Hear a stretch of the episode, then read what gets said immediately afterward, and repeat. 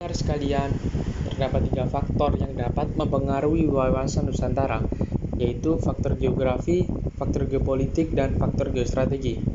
Yang pertama ialah faktor geografi. Dalam konteks ini, negara kita Indonesia memiliki tiga aspek, yakni kepulauan, kelautan, dan karakteristik wilayah Nusantara. Yang pertama ialah aspek kepulauan Indonesia. Yang perlu kita pahami dan ketahui ialah bagian wilayah yang dikuasai Belanda dulunya lambat laun kemudian hari wilayah tersebut menjadi wilayah negara Kesatuan Republik Indonesia. Sudah banyak nama yang dipakai untuk sebutan nama kepulauan ini, seperti contohnya India Timur dan India Belanda. Lalu di aspek yang kedua ialah konsep wilayah kelautan.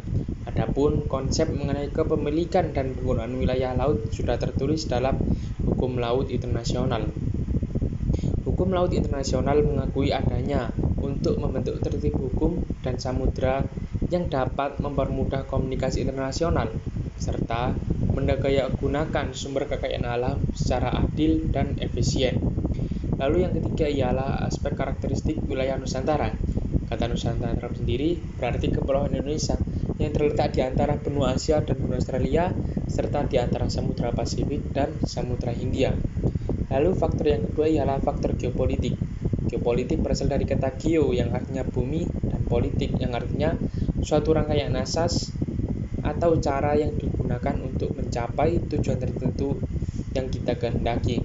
Sedangkan definisi geopolitik menurut Rudolf Kellen, beliau mengatakan bahwa geopolitik adalah seni dan praktek penggunaan kekuasaan politik atas suatu wilayah tertentu. Lalu yang ketiga ialah faktor geostrategi.